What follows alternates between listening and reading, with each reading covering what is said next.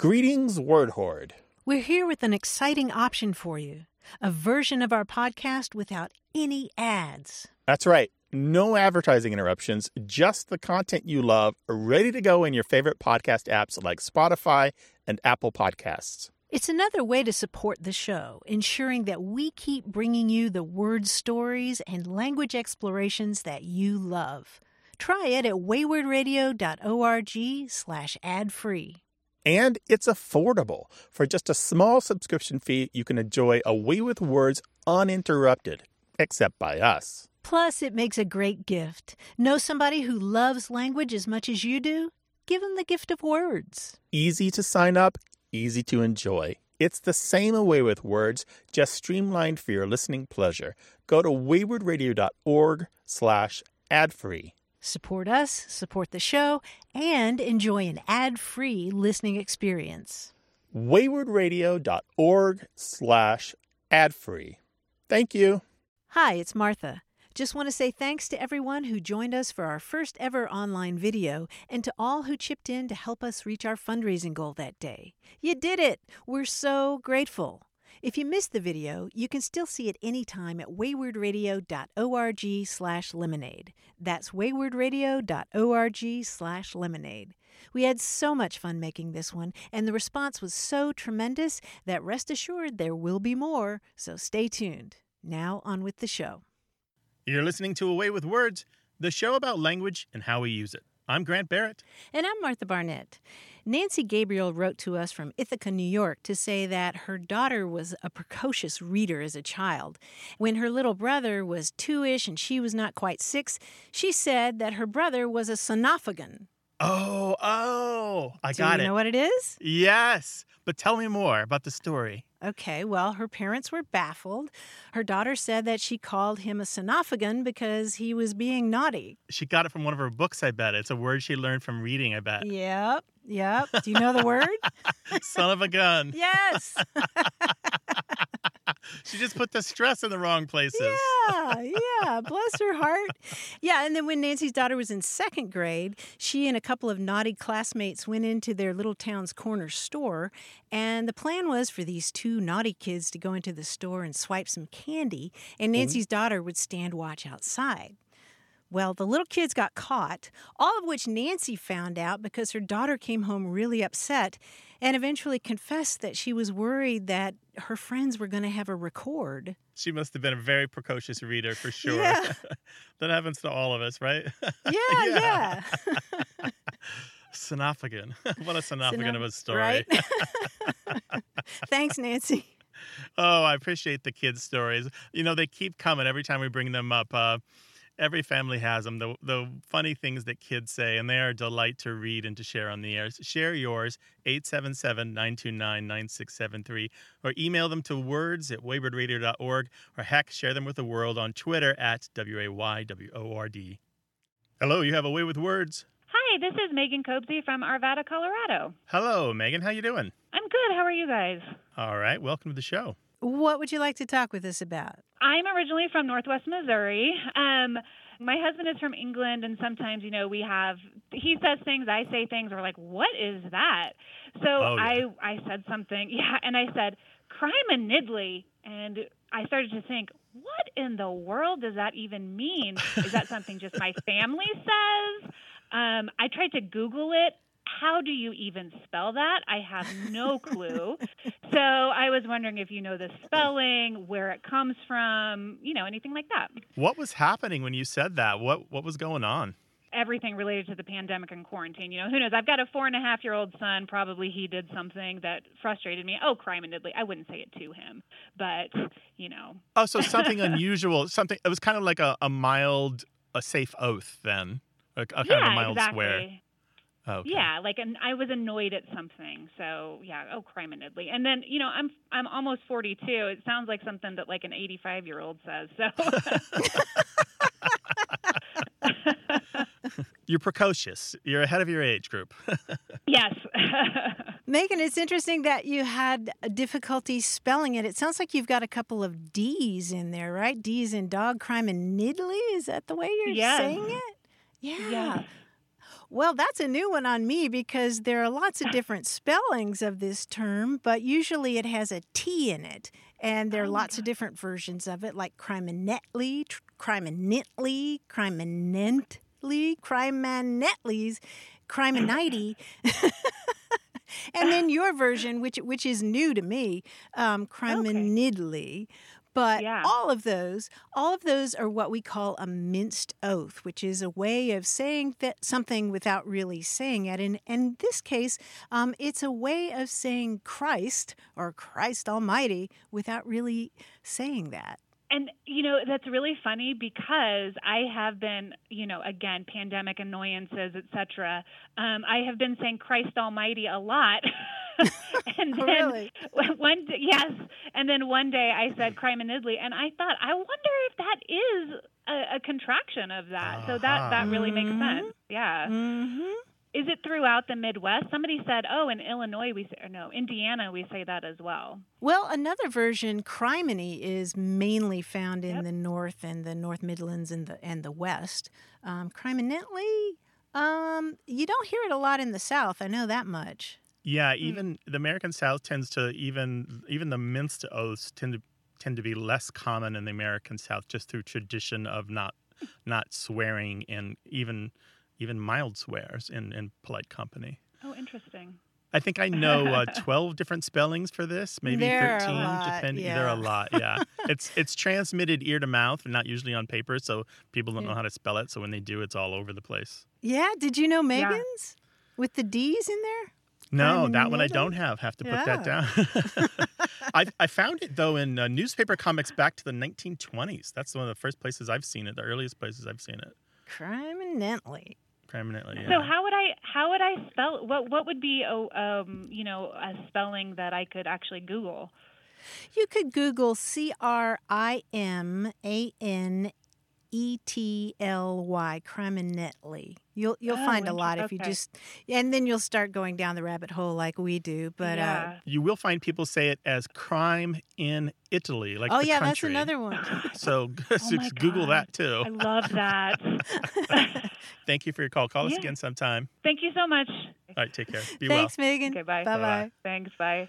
You can talk with me and Martha at 877 929 9673 or send your emails to words at waywordradio.org. We read everything.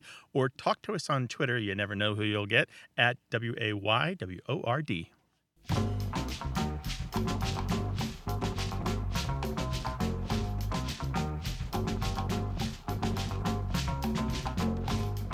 We got a voicemail from Ross who lives in Hawaii and wanted to talk about a situation that arose at work.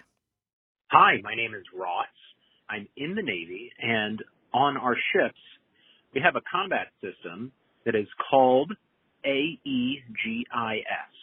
And there are two parties in the Navy, some that pronounce it Aegis and some that pronounce it Aegis. And I was wondering, what is the correct pronunciation? Thank you very much. Well, that's a really good question.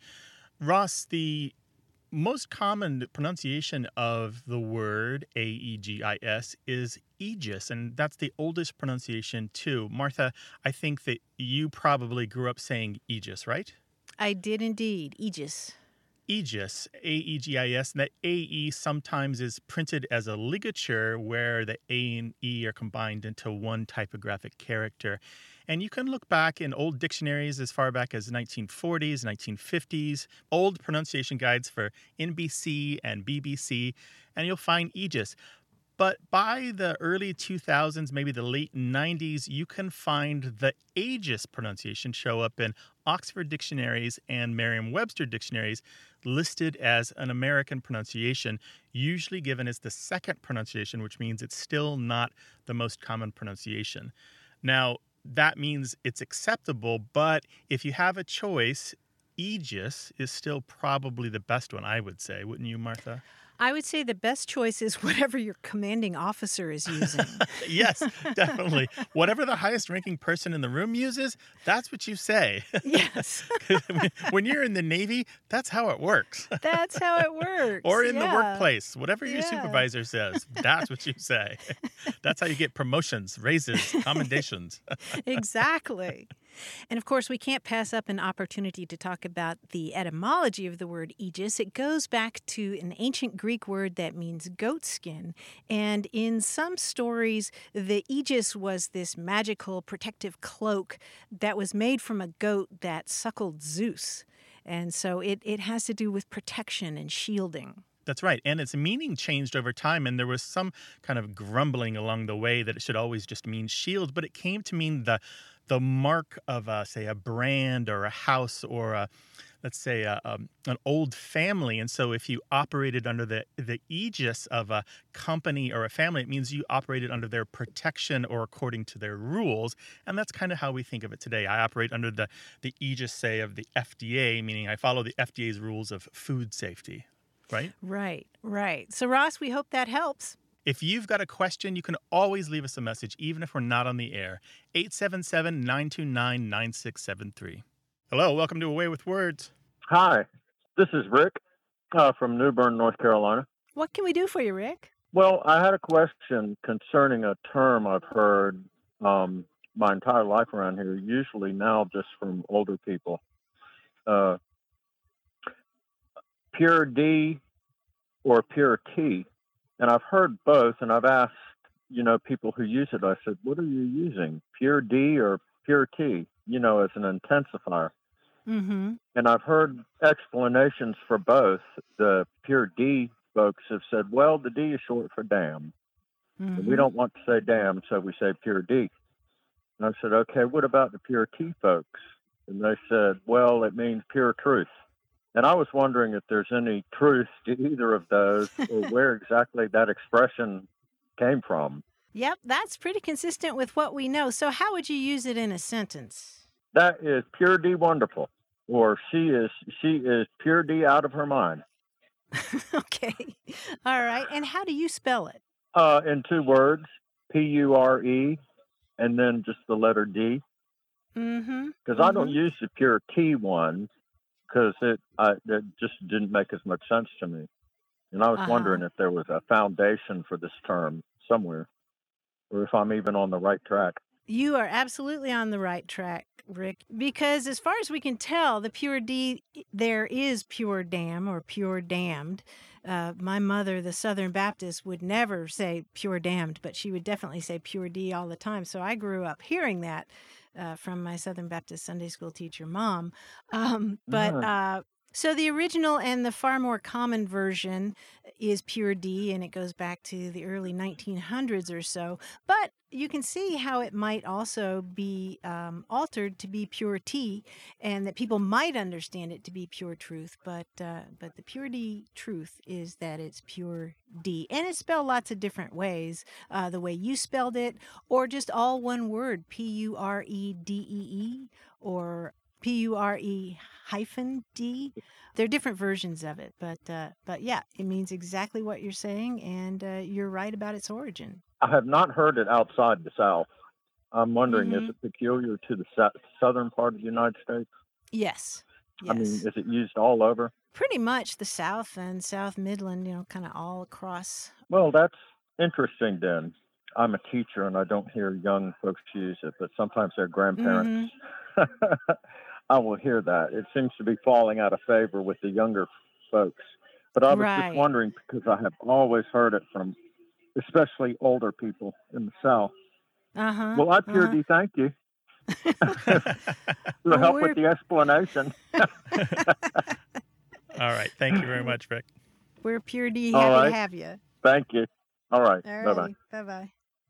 Well, call us with your language question, 877 929. Hey, we've got something special for those of you who love our show but could do without the ads. That's right. Imagine A Way with Words, the same engaging conversations, the same deep dives into language without advertising interruptions. We're talking about our ad free podcast feed. It's sleek, clean, and it's just for our supporters. It's at waywordradio.org slash ad free. It's inexpensive, easy to sign up for, and works with all major podcast apps like Apple Podcasts and Spotify.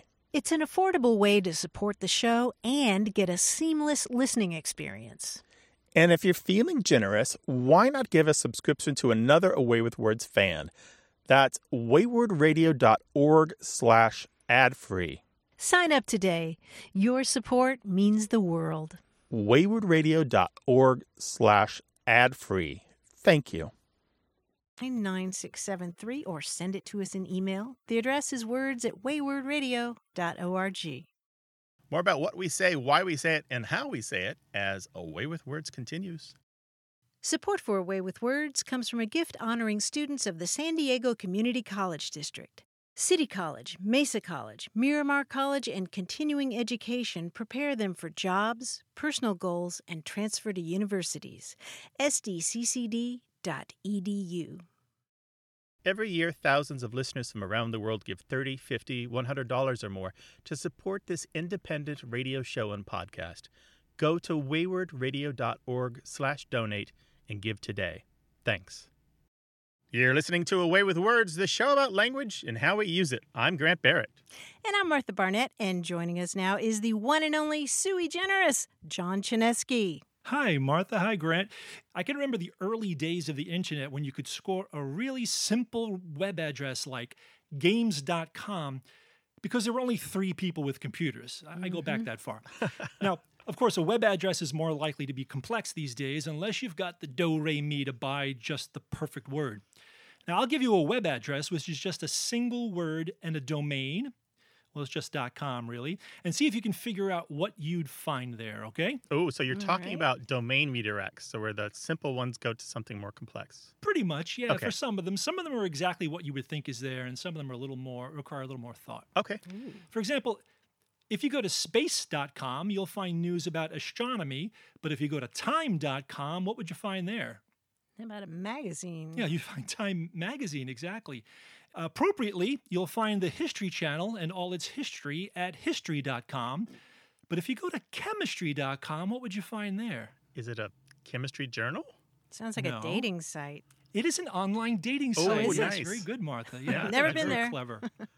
sure. I'm going to look up your profile. Now, though Northeast.com is an electronics firm in Connecticut, what do you find at Southwest.com? Uh, airline. An airline, of course. Yeah. Now, don't be sad if you find nothing of note at Downs.com. What can you do at Ups.com? Uh, you can send, Send packages. You can send packages. Ups is UPS.com. Nothing.com is a site for an investment uh, company, whatever. It's what I feel about that. But everything.com takes you to a site where you can find what specific objects that can be about anything. Everything. Specific objects that can be about anything. Well, a Yeah. dictionary is about everything. I was going to say, or Close. encyclopedias or something. It's books. Books. yeah. Oh, Everything.com takes you to the Simon and Schuster website. Oh, No smart. kidding. That's Right. smart. Friends.com will take you to some generic site about making friends, hanging out with friends, and nothing about Chandler or Monica. But Family.com takes you to what squeaky clean entertainment company? Is it ABC? Uh, even more Hallmark? Disney. general.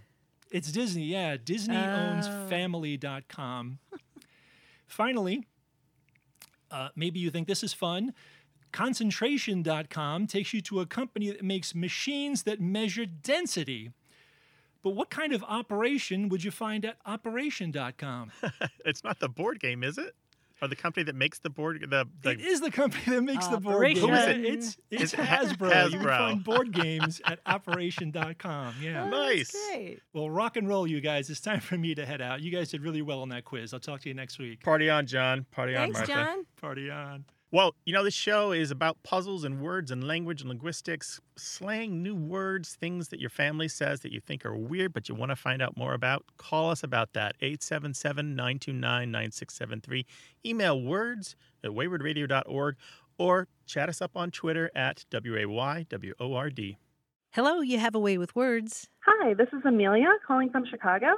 Hey, Amelia, welcome to the show. Okay, so I was talking to some coworkers the other day, and my one coworker was telling us that she has a neighbor who's a stand-up comedian, and this comedian was planning to perform a comedy show from her front lawn, with the thinking that all the neighbors could, you know, watch from their own windows or lawns, you know, because we're all staying at home, social distancing. And we were all kind of laughing about this, you know, thinking it could be a really cringy situation because there's truly nothing worse than watching a comedy show that doesn't land. and Yes. another coworker of mine said, "Oh yeah, I get the mops in those kinds of situations." And none of us knew what that meant, and she explained that it's a term she uses to mean that intense secondhand embarrassment where you're burying your head in your hands and like can't bring yourself to look at the train wreck going on. Um, and I had never heard that before, but I loved it because I definitely know that feeling, and I thought it could use as a good descriptor word. So I thought of you guys immediately and wondered if this was just something that my coworker created on her own, or if it was something you'd heard before. You got So- the mutts. Got the mots. uh, how old is your coworker? Tell us a little bit about your coworker. Who are they? Where are they from? Age and all that. So my coworker um, and I are both from the Chicago area, um, the suburbs of uh, Chicago. She's in her mid 30s. I don't know the expression to get the mots to mean to be suffering from secondhand embarrassment or to to feel cringy because of what someone else is doing or to be embarrassed for someone else. We know the Um, feeling, though, for sure. I know the feeling. uh, that's the reason I can't watch Curb Your Enthusiasm. I can't can't watch shows like that. I can't. I I don't care how good it is. I can't watch it. I recognize that it's a quality program with great acting and writing. Can't watch it. No, too much empathy. I guess I don't know. Um, however, however, I have something for you. I got the Mott's became a bit of a catchphrase because it was a Mott's applesauce line from a commercial that started running in 1987. Really? Yeah, I got the Mott's. All right, in the commercial, a couple of kids are play acting at being spies or detectives or something like that, and they're looking for the Mott's applesauce as if it's a hard to find precious object. And so there's this moment in the commercial where this kid kind of dressed up like a, you know, a, a gruff detective says, "I got the Mott's," like that. He says in this way that just kind of like gets in your brain.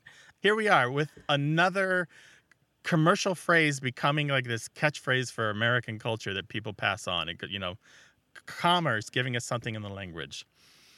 But in the Um, commercial, it's not like a embarrassing situation. No, no. Although it, it in itself, it's a little, it's a little cringy because you've got to acknowledge that this commercial is trying to start a catchphrase. I think. I think they were looking Ah. for the new, you know, where's the beef? I mean, this is the thing that advertising agencies try to do. They Yeah. try to start a catchphrase so that the name or brand goes along with the catchphrase and passes through the culture and becomes a thing. But I got the mutts sounds like gastrointestinal distress, doesn't it? A little bit. I got the Yeah. I- yeah, it sounds like I got the heebie-jeebies or I got the willies, right? I got the yips. It sounds like that. Yeah. Huh. Um.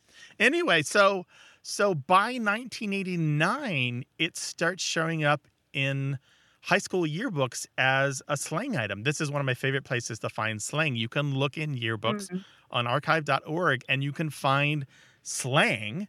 And so I find it in um, 89 and 90 and 91, 92, 93, 93, all the way up to 2005. Uh, variations on I got or you got the Mott's in student yearbooks as like their favorite phrase or something that they threw in there in their profile. And so it was a thing, uh, not a big thing, but it was something of a thing. You got the mots, or I got the mots, or he's got the mots. Sometimes it's contextless. We don't know what they mean, but all of them seem to be reflecting um, this commercial in some way as a little bit of a catchphrase. Yeah. Amelia, as you might expect, there is a German word for this feeling. So it's, you know, Oh. like we have Schadenfreude for taking joy in somebody else's suffering. And in Yeah. German, the term is Fremdscham, which sort of translates as foreign shame. It's that feeling embarrassment for somebody else, Fremdscham. I'm so glad to know there is a word for that. Although I don't know, Amelia, anyone else who uses get the Mott's to mean, um, you know, to get the cringes. I don't know anyone else who uses it that way. But Hmm. you know what? This is a big show with a big audience. Maybe other people will let us know. I use get the Mots that way, or I got the Mots that way. No, I'll have to follow Yeah. up with her and ask if she'd seen that commercial ever. Um, Mhm. I have no idea if um, it was just something that came up independently or got kind of adapted based on Yeah. what she needed a Yeah. word for. Yeah, drop us a line and let us know. Yeah, I'm betting it comes from the Mott's applesauce commercial. All right. Bye, Amelia. Thanks for calling. Thanks. Thank you so much. You got a word or phrase you want to talk about? We want to talk with you. So call us 877 929 9673 or send the whole story in email to words at waywordradio.org. Hello, you have a way with words. Hi, Martha. Grant, it's so good to talk to you guys. This is Kim calling from just outside of Raleigh, North Carolina. Hello, Kim, Kim. Welcome to the show. Well, I was thinking the other day, I was talking to my mother um, and was thinking about as a, a child of the 70s and 80s, um, when we would gather as a family, we would all go to the den. And then we moved houses when I was about 10, and all of a sudden we were all gathering in the family room. And I don't know why that change happened, and I've not heard den in many, many, many years to describe that family gathering space. Um, we have a family room in my house, and everybody I know has a family room, but nobody has a den anymore. Uh huh. And Kim, where Mhm. did you move to and from? It was all in Charlotte, North Carolina, just from one side of town to the other. Okay, in that area. My dad was from that area. They pronounced area with an A sound. I've You never hear heard that. Okay. Yeah, and I'm a North Carolinian. I've never heard area, just Okay. area. Somebody's going to back me up. Somebody's going to call in and back me up. yeah, and I didn't know if it was. Um, I mean, I'm African American. I didn't know if it was a cultural thing. I don't know. There is something fashionable about what we call the rooms in our house because there's something fashionable about the way we build our houses and there's something fashionable about the way we market them if we're real estate people or, or Mm. redesign them or you know remodel them there actually is a book about this very thing about that exact part of the country it's called lexical change and variation in the southeastern united states by ellen johnson and she has a section of the book that is about that room the the room in the household where the family might spend time together. And so she mm. compares a, a list from 1930 of the names people called that room with a list from 1990 so in Yes. descending order of popularity kim the 1930 list was sitting room parlor living room setting room that's s-e-t and front room and in the 90s mm-hmm. the dis- the list in the descending order of popularity the, the words were living room parlor den sitting room. Even though it's on both lists in the 90s living room was way out in front as the most popular term. And parlor and sitting room had lost a lot of room by the 1990s even though they do appear still in the 90s they're they're just hard to use and it's probably the much older generation so we can really see that change in those 60 years and so Yeah. uh, I think your observation about uh, Den is probably true. It probably had uh, a heyday. 70s sounds right to me. Mhm. It sounds like you and I are probably roughly the same age. And it's kind of faded because people aren't building dens in their houses anymore. If they're building dens, they're not calling them dens. They're calling them man caves or, or TV rooms or game rooms or something else. Right. And you know, the house that we were in originally was a split level and you kind of had to go downstairs to go into the den. So I don't know, maybe it Right. felt more like an animal den. Mhm. Yeah, yeah. There, sometimes they had this recessed area, right? The furniture was around. yes. Yes, Yeah. absolutely. And now everything is a lot more open and light. Yeah, actually, what we had within the house was a family room. We never called it a den. When when I first heard somebody call it a den, I it, they felt like they were more upscale than our family. Oh, Oh, that's see. so funny because I think the exact opposite. Oh, do you? When I think of den, I think, you know, maybe a step down than um, the family room. I think of the family room as being the the upper echelon. Uh-huh. Hmm. Well, that's interesting. You know, Kim, I'm looking at the Dictionary of American Regional English, and it does say that den is more of a southern, uh, it's more commonly found in the South, den and den room, and that it was a new term for this space in the 40s. Wow, how about that? And then we have a living room as well, which was always very formal. Um, you know, we could never play in the living room as children Right. But in either house. And we had a living room in both homes. Um, the home with the den had a living room, and the family room home had a living room, but they were never accessible for just a regular everyday congregation. Right. oh, that was I know for those company. rooms.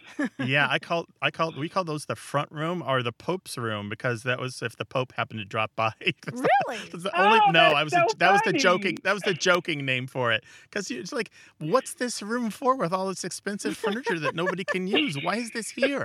This doesn't make any sense. Exactly. And clearly, it's just because they didn't want the kids there. But like, this is the Yes, nicest room in the house. Why does this exist? Absolutely. Absolutely. Okay, well, good. Yeah, Kim, thank you so much for uh, bringing up this subject. I'm sure we're going to hear a lot about it. yeah. Thank yes, you, Kim. Thanks Take care so now. much, guys. Okay, bye, Kim. Bye bye.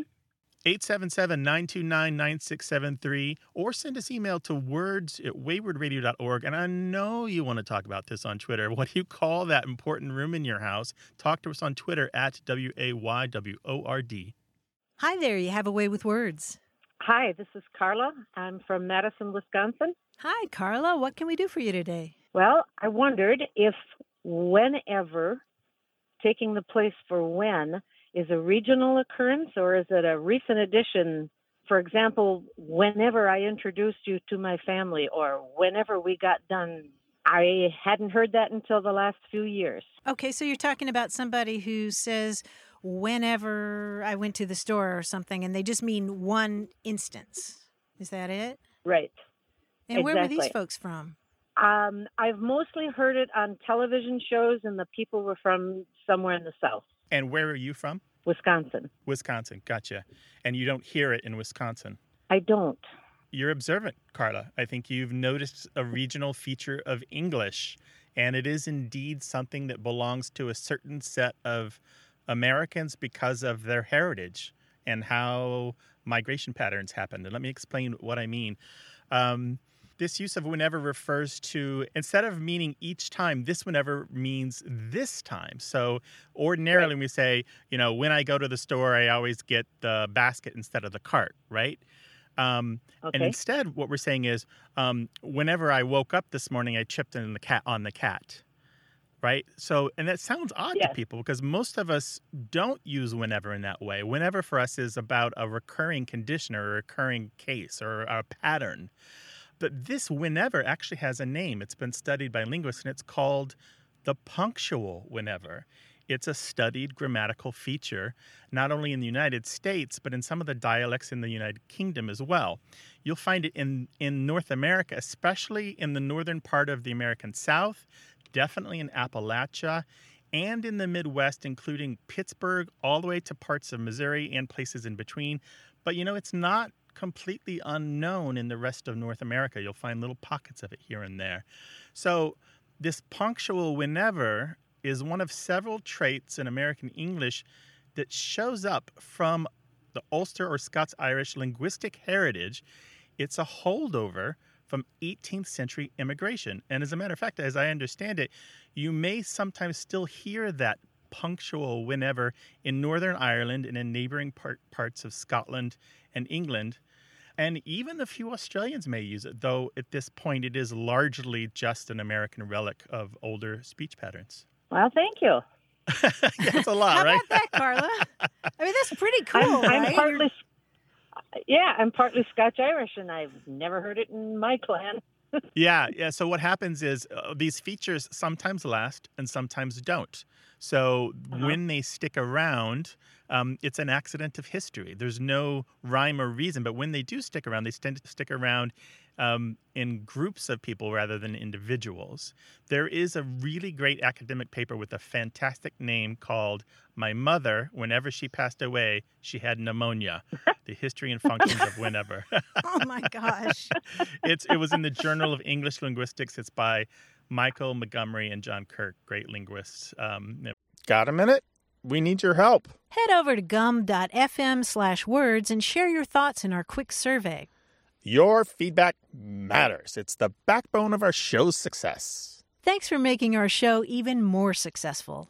That's gum dot fm slash w o r d s. Thank you.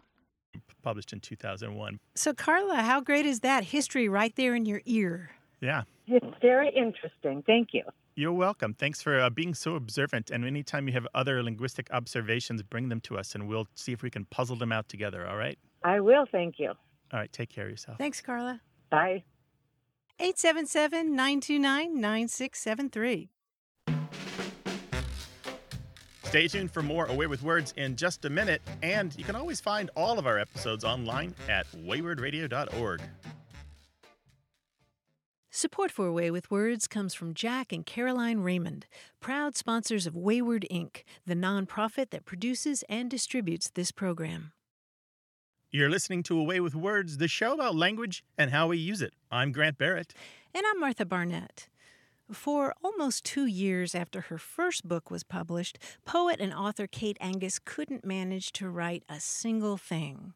Not an essay, not a chapter, not even one line of poetry. And later, in an essay in the online magazine Literary Hub, she described that agonizing period like this.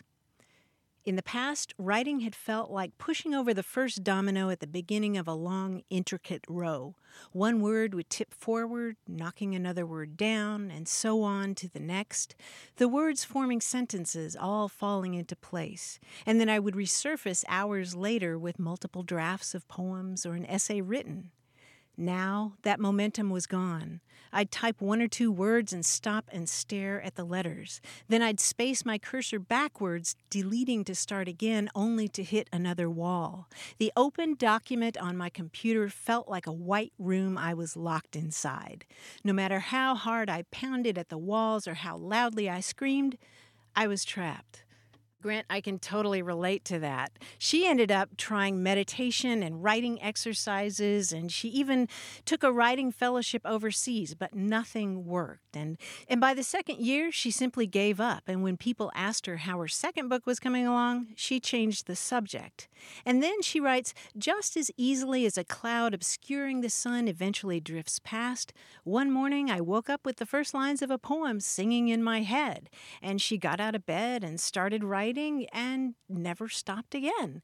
And she came to understand that for her, writer's block was more like the crop rotation she grew up with in the Midwest. She says if you grow the same plants in the same field for too many years in a row, the soil gradually loses certain nutrients. And your harvest is at risk of being wiped out by invading insects, microorganisms, or other aggressive plants. And so she's basically suggesting that you know, if you're struggling with writer's block, maybe you just need to be kinder to yourself. That that maybe you should just accept that you're not blocked at all, but that resting might be a part of your process. Right. Yeah, that reminds me of the something I read years back about the differences between Japanese baseball and American baseball that the Really?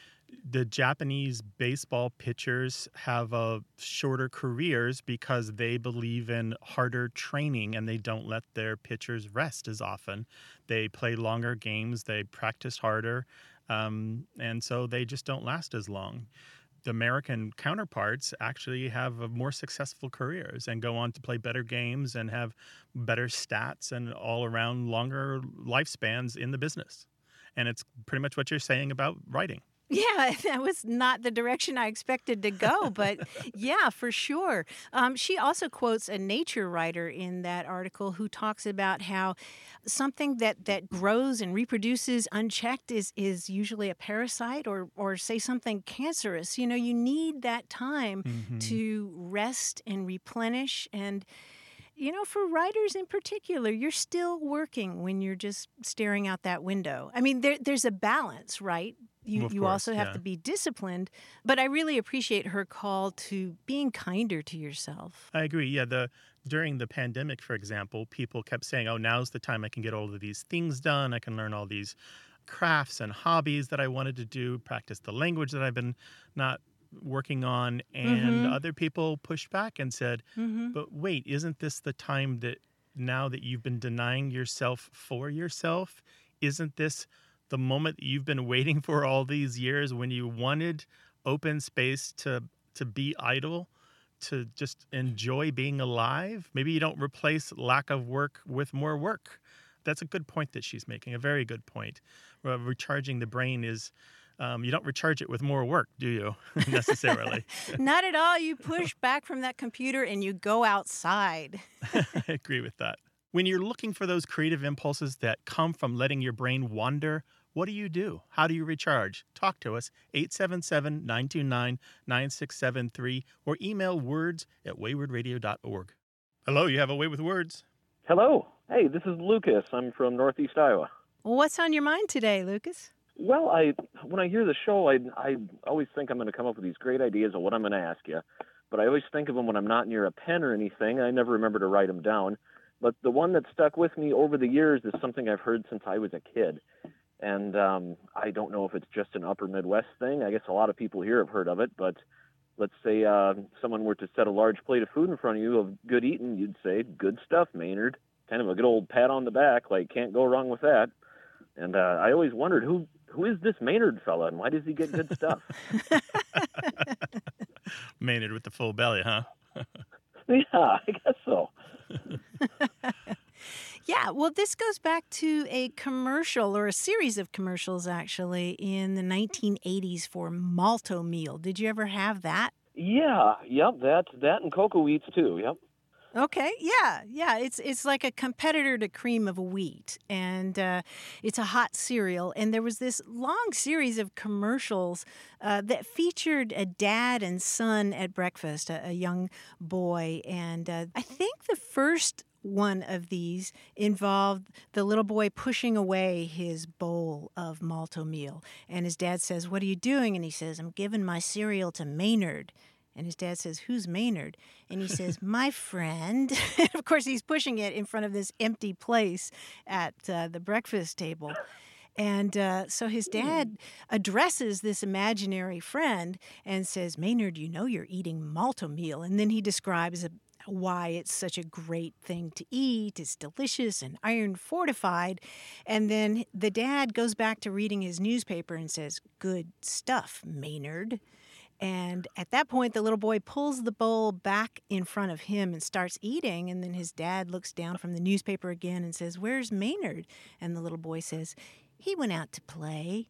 So, so it's just this goofy series of commercials uh, involving somebody named Maynard, and that tagline "Good stuff, Maynard" really stuck, and and you you kind of couldn't turn on the TV without seeing those commercials back in the '80s. Yeah, or as early as 1981, I think. Yeah. Yeah. Mm-hmm. Do you remember seeing those? Yeah, well, I do now. And Maynard was an imaginary friend then. Yeah. Right. Yeah. So he's he's not even a real person. no, but uh, but apparently he has lots of good stuff. Excellent, excellent. Well, I'll have to cook up a few more as I come along and uh, see what else I can come up with. Sounds great. Good stuff. Thanks, Lucas. Yep. Take care. Yep. Thanks for calling. Take care. Bye. Call us with your language question, 877 929 9673, or send an email to words at waywordradio.org.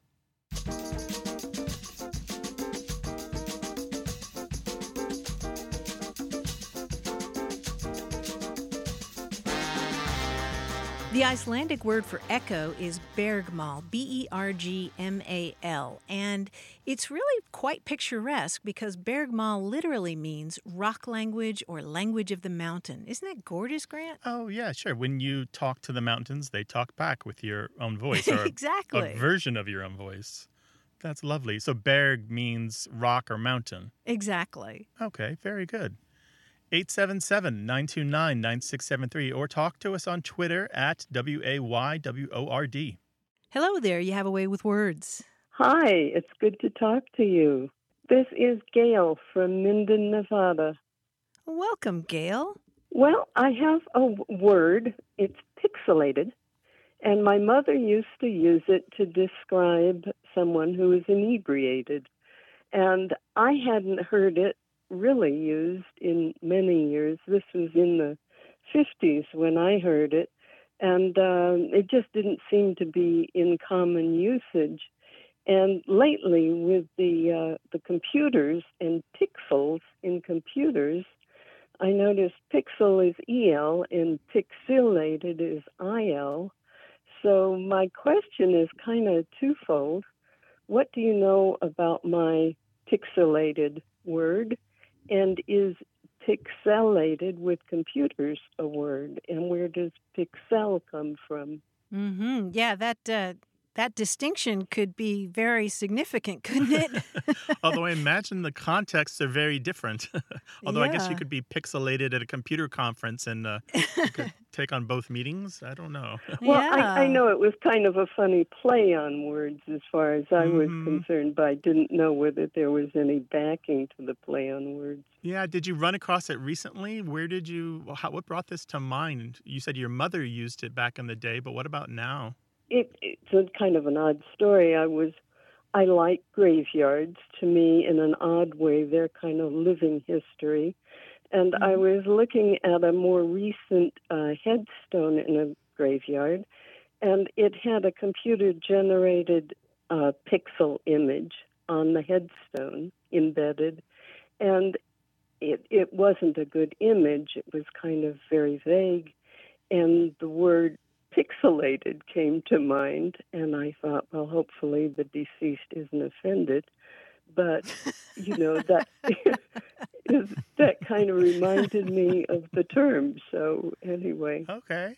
Yeah, that they are different words, and you're right. They differ by one letter. So the computer term is P I X E L A T E D, and the other one that you said your mother used to mean drunk is P I X I L A T E D, and Right. they are etymologically unrelated. It is a coincidence. So let's talk about the one your mother used, um, the P I X I L one.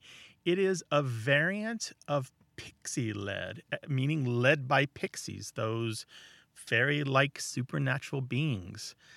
Pixies are said to be troublesome and mischievous. So if you're pixie led, you're led astray or confused the way that you might behave when you're you're drunk. And it's an Americanism. It's kind of a corruption of a, a word that's used in the UK. Um, and a lot of people who are, love classic films might remember it from Mr. Deeds Goes to Town, a 1936 film. You'll still find this on the list of people's favorite films of all time. Um, in other words, you might say if someone's pixelated, the pixies have got them. Um, Okay. Maybe a modern synonym for some of the ways you can use pixelated with the second I is the more modern flaky. So it's not just drunk. okay. So it's it's pretty much kind of out of sorts, confused, um, not behaving normally, even distracted. All of these can mean like it's as if a supernatural power has got a hold of them. They're not behaving behaving like a rational being. Um, okay, the- very different. yeah. And then the other word, pixel, is a modern word. It's a P I X E L. It's a combination of the word pix, P I X, which was a common abbreviation in the tech business or the tech world for, and even in the movie industry for picture, P I C, um, as Okay. a plural. And then the EL from elements. So picture elements as a phrase goes back to the 1920s. And then pix, pixels comes from the 1960s. And so something's pixelated. We say that means that the pixels are obvious instead of being invisible to the eye, which they should be. You shouldn't be able to see the pixels. You should just see the picture. So pixelation Right. is something you don't want usually, except if it's a except if it's digital art and you're using that as a creative um, tool. And and and pixelated art can be wonderful, but often we don't want to see the pixels. We just want to see the, the, the image. What a wonderful match you made between these two words, walking in the graveyard. yeah, yeah. Well, you know, they are they are like museums to me. I really enjoy them, especially when you have very old sections. They are to me a living history. So. Mm-hmm. Kind of like words. Uh, yeah, I like to think about Uh-huh. the lives lived. I do. I really do. I think about the, the the dates, for example. What was going on in that year that I see, and Exactly. what does that what does that name remind me of? And yeah, there certainly there there was a life here, and what did they do? How did they live? What were they like? Where are their descendants? What did they leave behind? It's it's kind of wonderful And to think about that. Some of the stones are really art in themselves. So Mhm. Absolutely. Old friends you Oh, can go yeah. back to again and again, right? yeah, yeah, really. Yeah. Gail, thank you so much for sharing this. Yeah, thank you for Well, your thoughtful I, and call. I really enjoy appreciate it. I enjoy your Take show care. so much. Thank you. Thank you, Gail. Bye-bye. Bye bye. 877 929 9673. Hello, you have a way with words. Hi, uh, this is Scott calling from Seattle. Hi, Scott. Welcome to the show. Thank you. I'm calling with a, a question about um, an alternate name that I've heard for deviled eggs. Uh, both both sides of my family are from southern Kentucky, and I have an in-law who every year at Thanksgiving refers to the deviled eggs as dressed eggs. I don't know if it's a regional thing. Um, she is from a different part of the state than my parents, and she's also a member of a fairly conservative church. I was curious to find out if dressed eggs is just kind of a regional term, or maybe, you know, maybe that's a, a comes from from her religion. Well, how interesting. You know, it could be both because the term dressed egg for deviled egg is regional for sure, and definitely in Kentucky. You mentioned southern Kentucky, and uh, the, is that the west or the eastern part of the state? Uh, very central. Um, maybe okay. Two and a half hours in a straight line south of Lexington. The reason I ask is because there's a delightful uh, little newspaper article from the Park City Daily News from 1952. Now, Park City is down there near Mammoth Cave, southern Kentucky. It's a little report on the meeting of the Greenwood Homemakers Club number one. This new member of the club had moved to Park City from New Mexico. She was invited to the club and invited to bring dressed eggs, and she had no idea what they were talking about. And so she called one of the members and said, uh, What are dressed eggs? And one of the members explained that it's pretty much like deviled eggs. And so what this new member did was um, reported in the newspaper. It was it was that big a deal, the difference, because uh, the mm-hmm. newspaper report says after preparing the stuffing and putting the eggs, which had been cut across the middle, back together, she put a little rabbit's head on the top of each egg. These heads were sewn to toothpicks and stuck into the eggs. Then she cut a small hole in yellow paper doilies and slipped these over the eggs, giving each one a frilly yellow skirt. And everybody agreed that they were too cute to eat. so, so clearly, this woman from New Mexico did not understand the term dressed eggs and um, she and literally little, dressed the eggs. yeah, she had a little fun with that. Grant, I could see um, people wanting to euphemize that term, deviled eggs. Yeah, we have a lot of we have a lot of euphemisms for the devil throughout the history of the English yeah. language. Lots of other names where people just avoid saying his name because if you said the devil, you said that word or his name, that called him and may, could make him come according to the superstitions. And so you would mm-hmm. call him anything else. Um, and sometimes people just wanted to avoid, even avoiding the word hell, for example. Mm-hmm. So yeah, I could definitely see people um, calling them dressed eggs uh, to avoid saying deviled. Um, mm-hmm. But also because they heard other people say it eventually. Eventually, they would just say because that's the word for it. And definitely, it's more common in the American South, not exclusive to Kentucky. Mm-hmm. Um, I can find it in newspapers and, and cookbooks going back to the mid 1800s, but I'm quite sure it's much older than that. Hmm, um, okay. But you know, Martha, the idea of dressing food now that's centuries old. To use that verb to dress, sure. Uh, far, what far back as what the 1300s, mm-hmm, m- meaning mm-hmm. to prepare or to cook or add seasoning or sauce. Yeah, and same for deviling something, right? You can mm-hmm. you can devil all different kinds of foods to sort of spice it up. Okay. Well, thank you. I, I appreciate yeah. that. All right. Take care of yourself. All right. Thanks Bye-bye. for calling. Thank you so much. Appreciate it. Thanks to senior producer Stephanie Levine, editor Tim Felton, and production assistant Rachel Elizabeth Weissler. You can send us messages, subscribe to the podcast and newsletter, and catch up on hundreds of past episodes at waywordradio.org.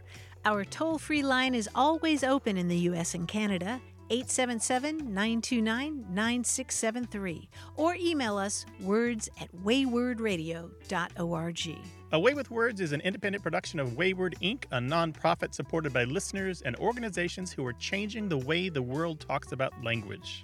Many thanks to Wayword board member and our friend Bruce Rogo for his help and expertise. Thanks for listening. I'm Grant Barrett. And I'm Martha Barnette. Until next time, goodbye. Bye bye.